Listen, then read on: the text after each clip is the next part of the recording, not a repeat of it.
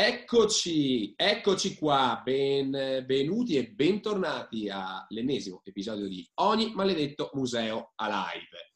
E quest'oggi ho voluto raddoppiare, abbiamo due ospiti e quindi do il benvenuto a Cinzia Dalmaso e a Chiara Boracchi, rispettivamente direttrice di Archeostorie e la coordinatrice delle sezioni di Archeologia e Ambiente, nonché responsabile degli audioprogetti. Benvenuti innanzitutto.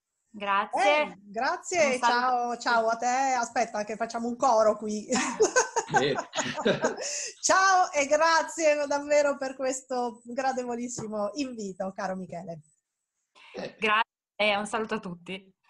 No, grazie mille a voi. Allora, finalmente anche con Archeostorie, diciamolo così, parliamo in generale, con Archeostorie così non facciamo casini, con Cinzia e con Chiara appunto, ci siamo trovati, ci si inseguiva da un po' e finalmente siamo riusciti a trovarci per fare questa chiacchierata. Allora, io vi chiedo innanzitutto di presentare Archeostorie a chi ancora non lo conosce, cioè penso siano veramente in pochi, ma se vogliamo dare due indicazioni un attimo su che cos'è Archeostorie e com'è nato, ecco, questo grande progetto.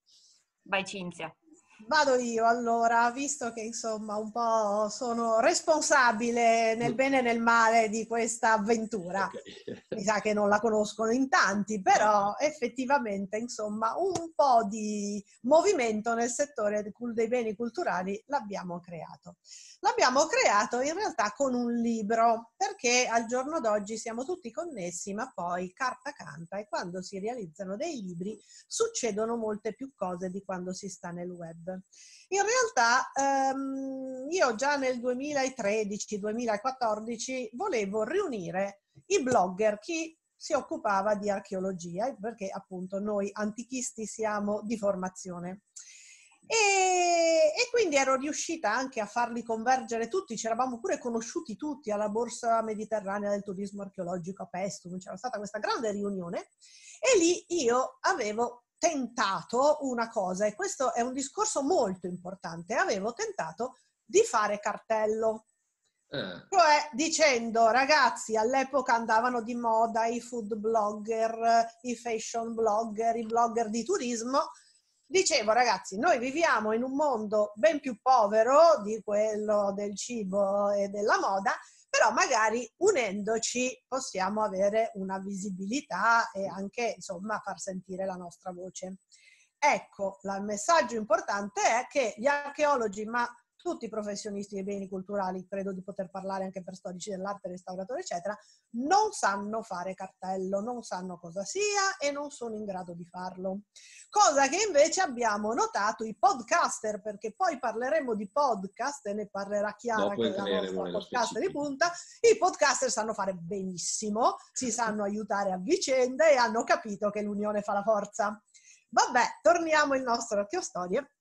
Quindi non ci siamo uniti, non abbiamo fatto niente, però abbiamo realizzato un libro in cui, avendo scoperto che ognuno di noi in realtà era archeologo, ma archeologo in modo diverso, ognuno di noi faceva cose diverse, le abbiamo raccontate, unendo anche, aggiungendo diciamo anche gente che podcaster non era, ma che faceva mestieri diciamo dell'archeologia che non erano contemplati nei podcast.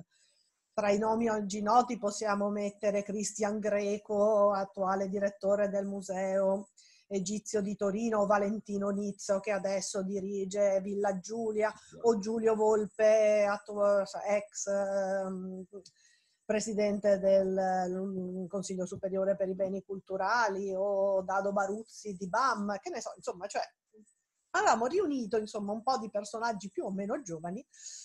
E tre messaggi volevamo dare.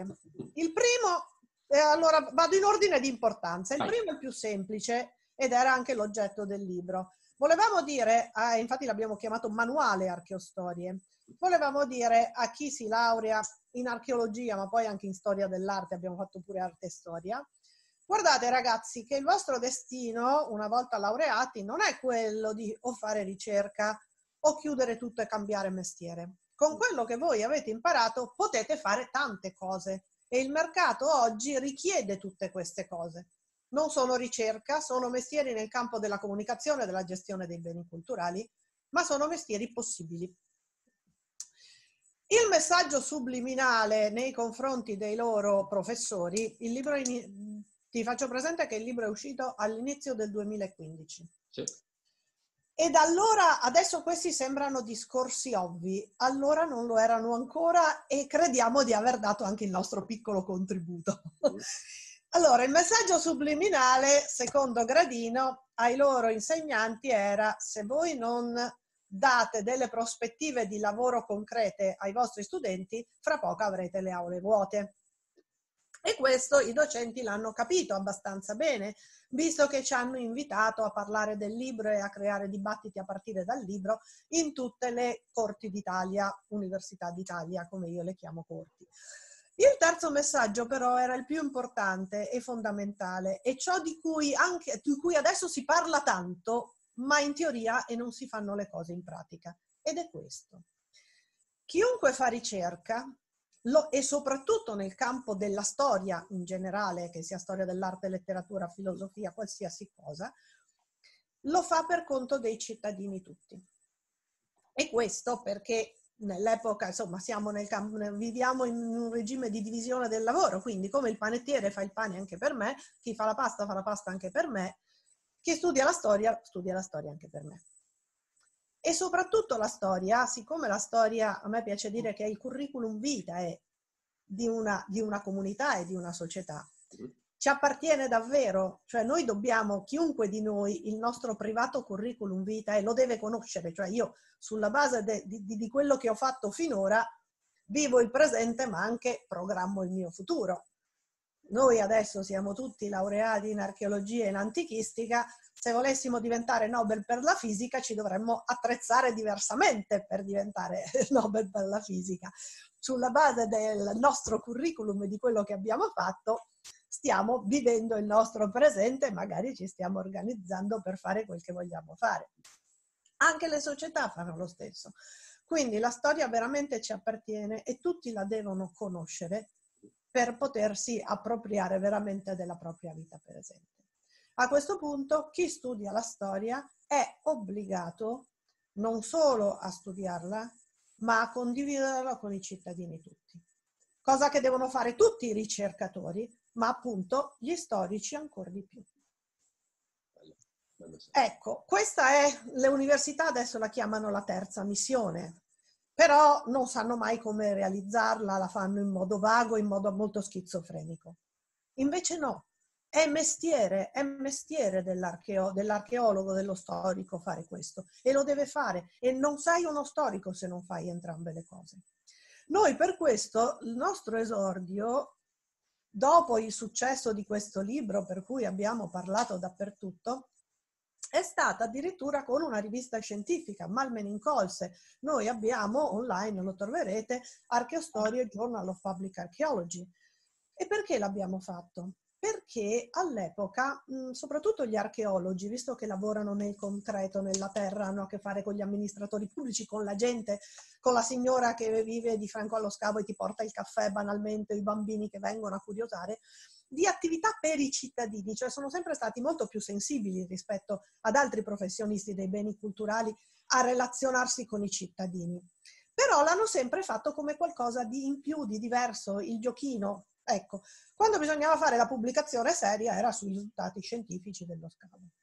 Allora noi con questa rivista, e ripeto, ora ce ne sono tante, però all'epoca la rivista di archeologia pubblica che noi abbiamo messo in piedi è stata veramente qualcosa di dirompente. E noi abbiamo detto, ragazzi, no, anche tutte queste attività, anche i giochi che fate con i bambini, li dovete fare se esistono delle regole, esistono dei principi, esistono dei modi anche per verificare la bontà e l'utilità del vostro lavoro, di modo che un domani voi possiate sia anche far vedere con numeri e dati la bontà del vostro lavoro, ma anche migliorare voi stessi sulla base delle valutazioni. Tutte queste cose vanno fatte, cioè vanno fatte con rigore scientifico, al pari della ricerca storica stricto sensu. Ecco. Questi sono stati i tre messaggi e che hanno lanciato un polverone e che ci hanno spinti appunto ad andare avanti con questa rivista scientifica, e il primo anno abbiamo rifiutato un sacco di paper che ci sono stati mandati, e raccogliendo le inimicizie di mezzo mondo accademico italiano, proprio perché dicevamo no, voi questi non sono paper scientifici, voi ci avete raccontato il gioco per bambini sullo scavo, a noi non interessa quello, ci interessa però se ci dite come vi siete attrezzati per farlo e per valutarlo, cioè dovete affrontarlo in modo diverso. E adesso le cose stanno cambiando. Dopodiché però abbiamo pensato che i nostri racconti del libro potevano continuare in un magazine online, ed è quello che trovate tuttora online in archeostorie.it e che continua faticosamente, perché è tutto lavoro volontario, ma continua.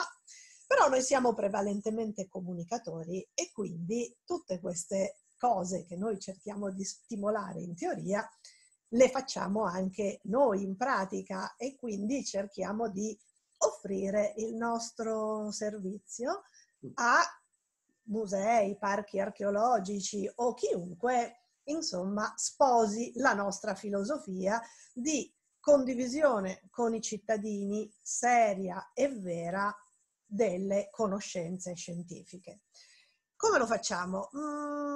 Siamo cantastorie noi e crediamo nel potere del racconto, ma non perché lo facciamo da sempre. Io sono personalmente giornalista, Chiara pure, io da oltre 30 anni, Chiara da una quindicina d'anni. Noi raccontiamo storie da sempre, è questo che fa il giornalista, cerca, si informa, cerca le storie e dopo trova il modo migliore di raccontarle, il modo comunicativamente più efficace. Il modo comunicativamente più efficace è sì quello di puntare su un attacco coinvolgente, eccetera, ma è soprattutto quello di creare una storia talmente coinvolgente, talmente avvincente, che tenga la persona appiccicata al tuo testo, al tuo video, al tuo racconto fino alla fine. Ecco, a me è una cosa che infatti è piaciuta. Allora, intanto il link di Archeostorie comunque lo trovate nei commenti, così non lo perdete. La cosa che mi è piaciuta infatti vostra è qualcosa che molte volte, di questo abbiamo parlato anche durante il summit, di un errore che in realtà molte altre realtà fanno, ovvero quello di partire dallo strumento e non potenzialmente dalla strategia. Voi partite dalla storia, quindi potenzialmente da un qualcosa, e dopo lo veicolate nel strumento, e dopo su quello magari con Chiara entriamo anche nello specifico con l'ultimo grande lavoro. Vorrei fare un mezzo passo indietro quando mi hai detto ci siamo comunque inimicati il mondo accademico, no? Allora, siccome ho trovato anch'io un po' di contrasti molte volte su critiche dirette, come l'hai risolta un po' questa cosa, per curiosità? Non l'ho risolta. Ok, allora non l'ho risolta, ma vedi, è giusto capire come devo viverla anch'io, perché allora, siccome mi sono arrivate, dico minacce, però nel senso cose abbastanza cattive. Allora, io sono convinta che chi fa cose a questo mondo stimola reazioni. Perfetto. Se tu non fai niente, allora sei bello e bravo per tutti. Se tu fai qualcosa, c'è chi approva e chi disapprova. Molto bene. E pazienza. Ecco, io credo che però il numero delle persone che disapprovano rispetto al numero delle persone che approvano questo nostro sforzo collettivo di stimolare l'interesse delle persone, di creare veramente una comunità della conoscenza assieme ai cittadini, sia veramente maggiore. Tra l'altro, appunto, anche questa nostra volontà di fare sempre imprese collettive, tutto quello che facciamo è un archeostoria al plurale, e anche appunto i libri che pubblichiamo di ricerca sui metodi della comunicazione dei beni culturali sono sempre imprese collettive. Cioè io ho questo sforzo di creare una comunità tra noi stessi prima che allargata ai cittadini tutti, credo che venga abbastanza apprezzato. Prima del libro di cui parleremo con Chiara, io ve lo mostro, abbiamo pubblicato questa cosa qui, che si chiama Racconti da Museo. Appunto, dicevo poco fa che noi puntiamo molto sul racconto.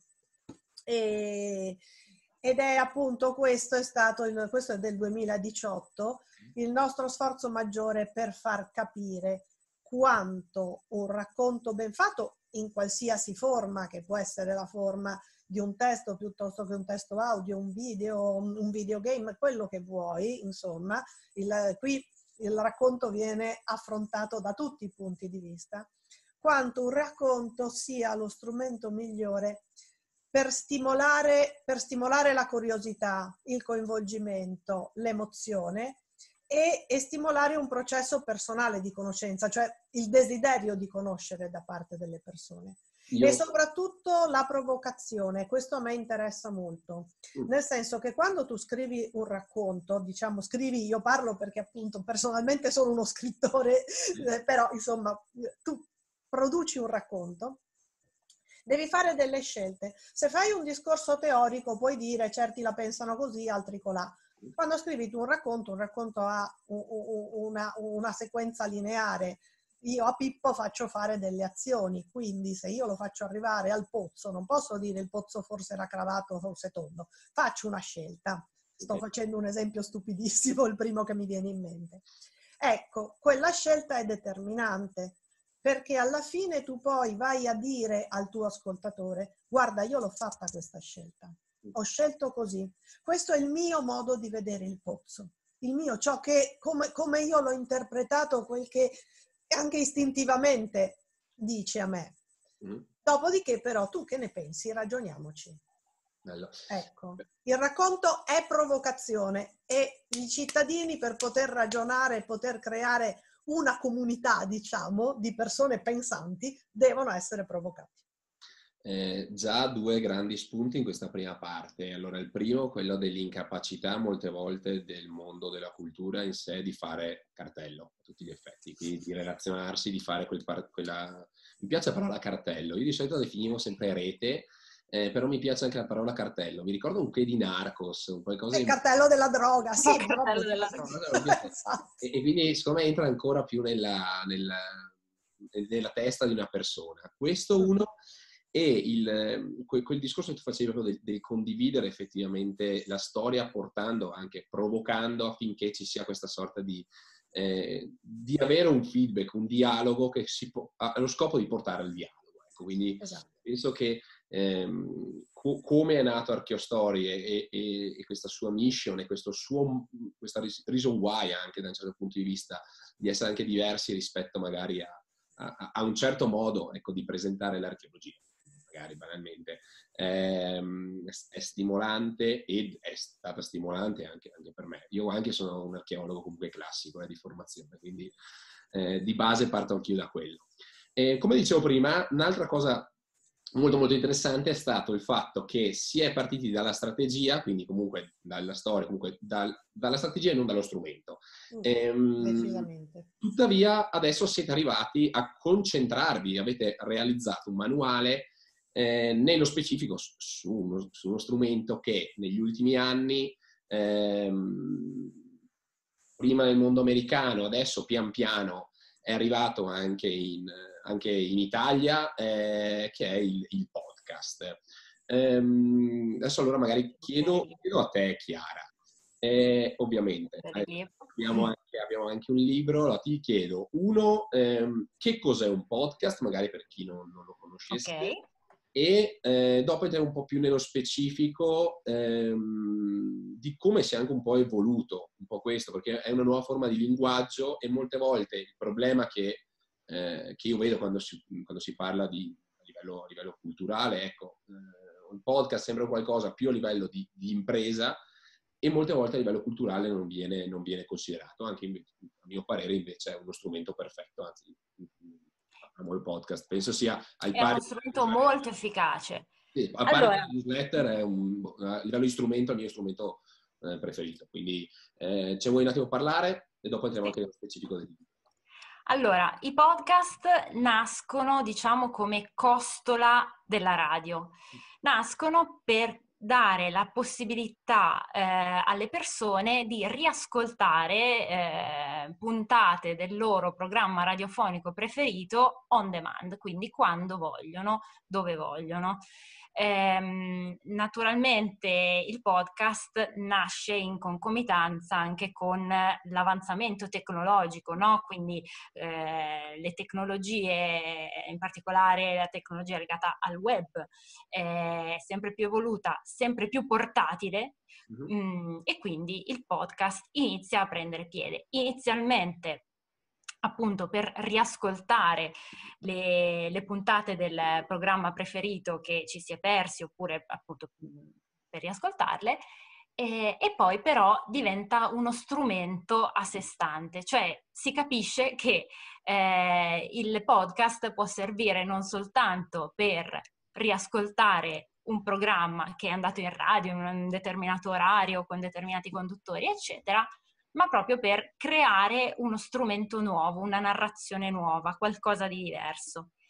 E quindi nascono diversi format di podcast, perché in realtà noi parliamo di podcast, no, identificandoli con uno, ma in realtà ci sono tanti modi per fare un podcast, cioè c'è il modo giornalistico, diciamo, che appunto è più legato alla radio, ma soprattutto negli ultimi anni sta prendendo piede un modo di raccontare attraverso l'audio che è molto più narrativo, no? Infatti lo abbiamo chiamato podcast narrativo, e addirittura nel libro c'è uno dei contributi che è quello di Andrea W Castellanza, che è l'autore di B-Story, un podcast tra i podcast storici, forse insomma tra i più noti, che definisce il podcast narrativo come podcast propriamente detto. Perché? Perché la narrazione, e qui mi ricollego a quello insomma, che ha detto Cinzia prima, parlando di Racconti da Museo,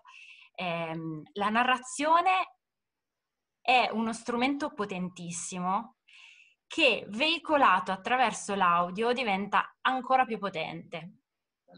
E appunto volevo dire una cosa, aggiungere una cosa a quello che ha detto Cinzia prima, cioè questo libro che poi noi abbiamo fatto, Branded Podcast, è assolutamente conseguenziale con gli altri due, cioè nel primo abbiamo parlato dei mestieri dell'archeologo, no? Quindi le varie possibilità che uno studente di archeologia ha dopo essersi laureato.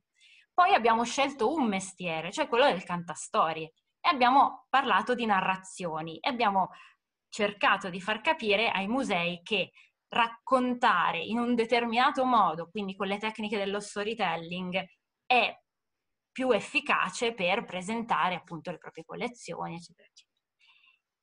Alla fine, quindi, con questo libro abbiamo scelto uno strumento, quindi oltre ad aver scelto un mestiere abbiamo scelto uno strumento e abbiamo cercato di capire quale potesse essere lo strumento più efficace per applicare lo storytelling, quindi tutto il ragionamento che abbiamo fatto a monte 2 anni fa, dire ok, noi adesso abbiamo fatto questo ragionamento, con quale strumento lo applichiamo? Con il podcast, che in questo momento ci sembra lo strumento più efficace per raggiungere il maggior numero di persone, ma anche per raggiungerli in un determinato modo, perché la narrazione comunque, in particolare la narrazione audio, che non...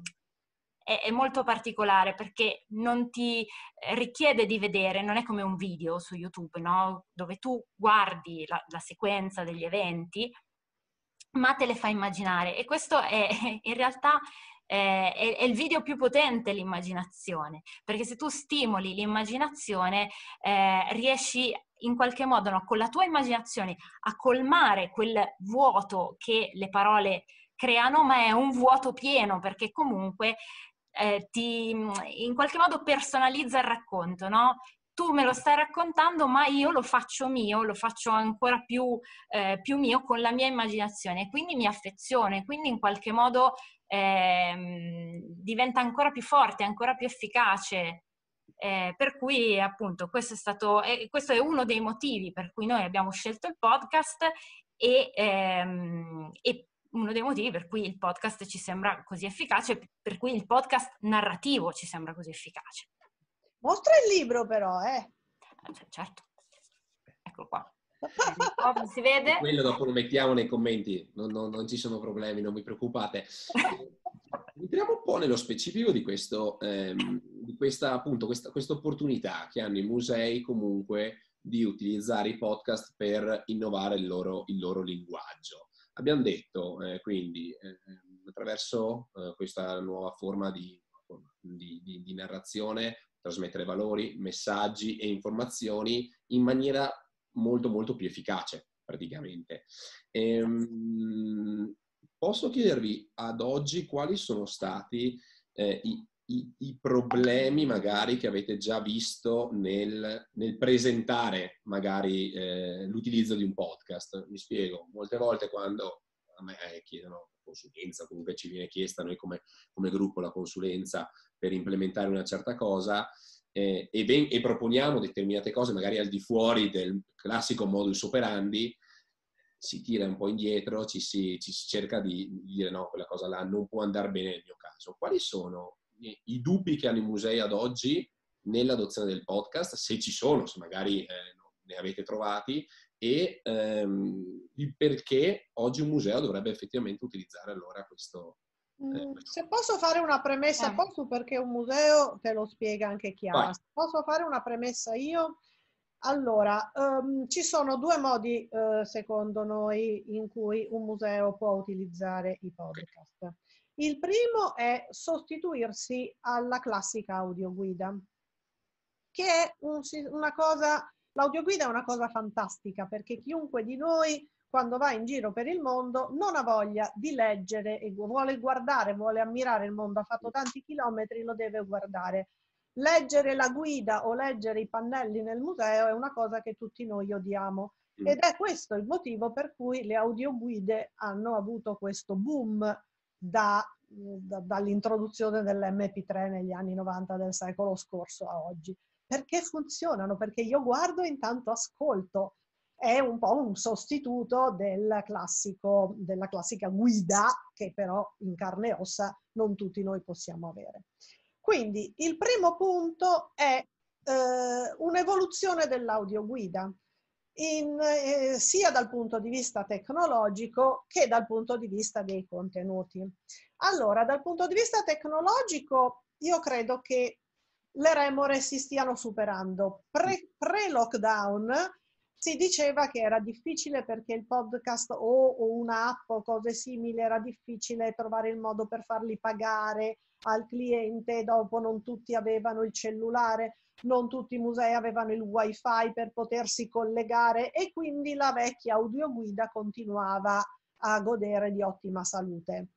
Adesso tutti si stanno attrezzando per poter far utilizzare agli utenti, ai visitatori dei musei, i propri device, e quindi da questo punto di vista credo che l'evoluzione verso il podcast sia oramai inevitabile. Dal punto di vista narrativo, invece, ecco, del contenuto, la vecchia audioguida perché era vecchia? Perché raccontava le cose come una guida Baedeker, erano di una noia mortale. E infatti tutte le innovazioni fino a ieri, poiché siamo tecnologici, erano in versione multimediale. Allora noi ti facciamo l'audioguida, ti facciamo vedere realtà aumentata, eccetera, eccetera. Tutte queste cose noi lo sappiamo perché appunto i fornitori di audioguide, i massimi fornitori al mondo di audioguide ce l'hanno detto. Sì, belle, utili perché ci sono i fondi europei per poterle realizzare, ma poi alla fine i visitatori prediligono l'audio e basta, proprio perché vogliono vedere, non vogliono vedere altre cose. Poi la ricostruzione virtuale è utile per mille altri motivi, però quella, non 100.000 altre carabattole. Ecco. Quindi l'audio e basta funziona, però deve essere un audio device. In certo modo. Deve essere un racconto che ti porti, che ti accompagni, che ti dica vieni con me, andiamo, l'amico che ti porta in giro per il museo, in giro per il Foro Romano, eccetera, e che ti porta in giro. I podcast però sono anche un'altra cosa, per questo noi parliamo di branded podcast, cioè dei podcast che trasmettono i valori di un'entità. I valori di un'azienda, branded podcast, trasmettono il brand, ma al giorno d'oggi abbiamo tutti capito benissimo che i musei sono dei brand e devono essere dei brand e devono dire io sono questo, e creare una comunità attorno a sé che condivida i valori del brand. E quindi questo in Italia è stato fatto molto poco. negli Stati Uniti podcast di musei che attraverso i podcast raccontano se stessi, i loro valori, anche gli oggetti che conservano, ma da un punto di vista diverso, cioè il punto di vista che interessa loro, o chiamano artisti che attraverso i podcast raccontano, insomma ognuno lo fa in modo diverso. A livello italiano invece ci sono stati degli esperimenti solo a partire dal lockdown. La Galleria d'arte moderna di Bergamo, per esempio, ha fatto una cosa che però è un canale radiogiornalistico, e invece il Museo di Ledro è quello che per primo ha creato dei podcast che racconta le palafitte di Ledro, appunto, in Trentino, che raccontano la vita e la storia del mondo e soprattutto la vita nella preistoria in modo veramente molto accattivante e piacevole.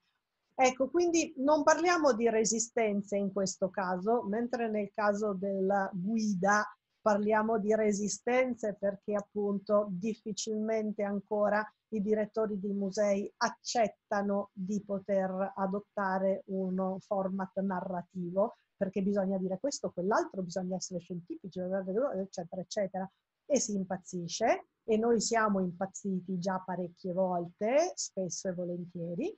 Per quanto riguarda invece il branded podcast da museo, in Italia si deve ancora capire quanto possa essere utile. Esatto, cioè però in Italia... come deve essere ce lo racconta Chiara. Sì, allora... senza svegliare troppo il libro perché sennò... No, certo. Il libro è ricchissimo di... Infatti. Di contenuti, perché gli autori veramente, lo dice Chiara, sono sempre stati di una generosità proprio a rivelare trucchi segreti, come esatto. Anche fare marketing dei propri podcast, cioè non possiamo svelare il libro perché è troppo denso. Vai Chiara. Esatto. Allora, come farli? Come diceva Cinzia prima, i musei e le associazioni culturali ancora devono capire su che terreno si stanno muovendo, perché appunto, come accennava Cinzia, ancora non hanno bene idea di come innovare le audioguide, quindi figuriamoci che cosa vuol dire approcciarsi a un medium nuovo, tra virgolette nuovo, perché poi nuovo non è, come il podcast. Sappiamo appunto che all'estero ci sono esperienze narrative che sono comunque poche, perché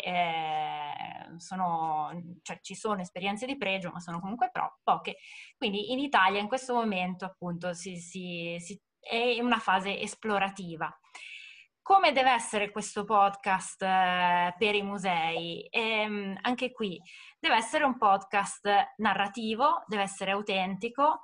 E quando noi abbiamo pensato al libro, discutendone proprio all'interno della redazione di Archeostorie, ci siamo domandate: ma un podcast per un museo, che in fin dei conti è un brand, e un podcast per un'azienda, saranno poi così diversi? E alla fine ci siamo risposti di no. Ci siamo risposti di no, e quindi abbiamo messo insieme appunto un po' di persone che ci aiutassero a raccontare, un po' di podcaster, appunto tra i più importanti peraltro podcaster indipendenti italiani, che ci aiutassero in questo percorso, cioè ci aiutassero a capire che tipo di podcast poteva servire per raccontare messaggi e valori di un'azienda e quindi anche messaggi e valori di un museo. E come accennavo prima, tutti i capitoli sono molto interessanti e tutti i capitoli sono stati davvero scritti con una generosità grandissima da parte degli autori, che hanno davvero rivelato i segreti del mestiere, quindi di più non si poteva chiedere. Uno dei più interessanti, forse, per rispondere alla tua domanda, è quello di Andrea W Castellanza, perché Castellanza, che appunto ricordiamo è autore di B-Story, che cosa fa? Fa un elenco di tutti gli strumenti, di tutti i trucchi del mestiere per narrare una storia efficace. Quindi tocca anche il discorso poi del racconto dell'eroe, che viene insomma sviscerato meglio nel libro,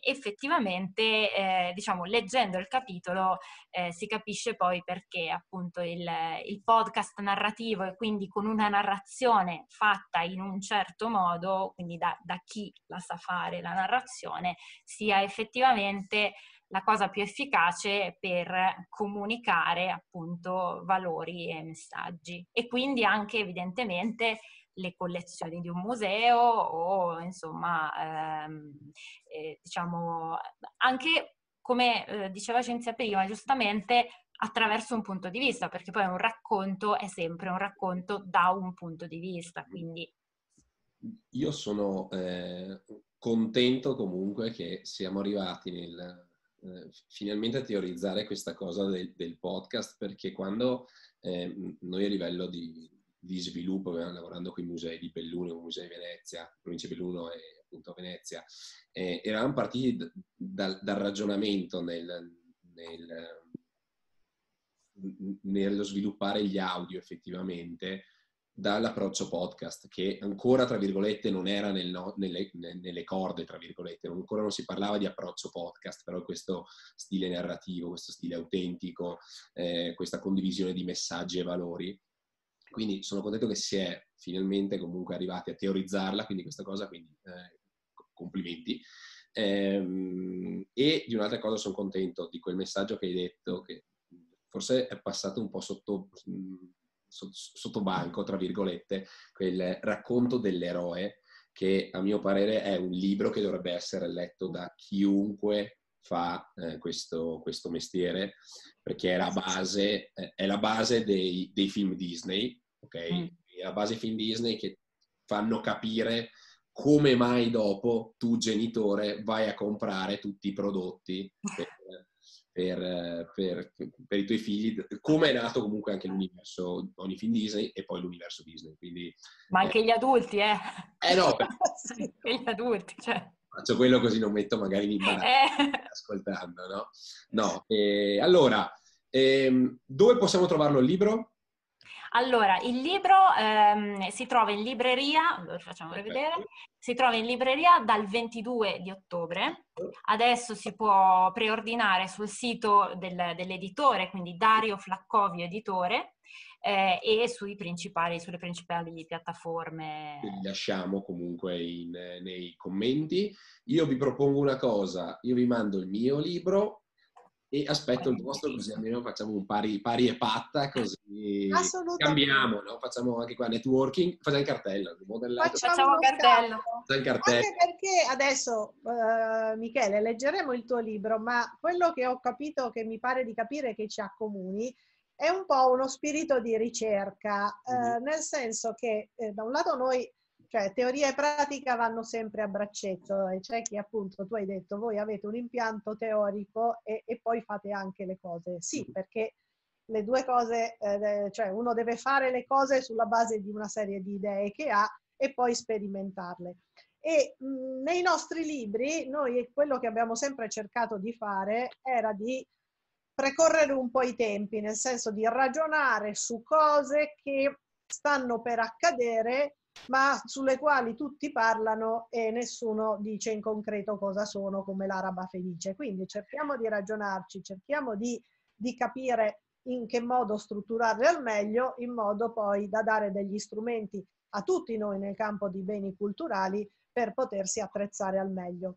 Io ho capito che anche il tuo libro va in quella direzione, però lo leggeremo e magari troveremo l'occasione per discuterne. Cosa interessante, più che volentieri anche parlarne, discuterne e collaborare in un modo o nell'altro, è quello che ti dicevo all'inizio, ovvero il fatto che anch'io ho trovato un po' di problematiche con parte del mondo accademico, quindi benvenga non essere soli molte volte. No, no, l'unione fa la forza, per l'appunto, noi lo sappiamo bene, anche se siamo archeologi. Infatti. Allora io vi ringrazio tanto, ribadisco, tanti anche i messaggi usciti oggi, nei commenti trovate sia il mondo Archeostorie, sia la pagina comunque per ordinare il libro. Vi ringrazio e spero anche prima o poi di trovarvi anche dal vivo, quindi veramente al di fuori di questo mondo. Esatto, grazie a te davvero per questa bella chiacchierata, per questa bella opportunità e a presto. Certo. Grazie. Ciao. Ciao, grazie mille. Ciao, a presto, ciao.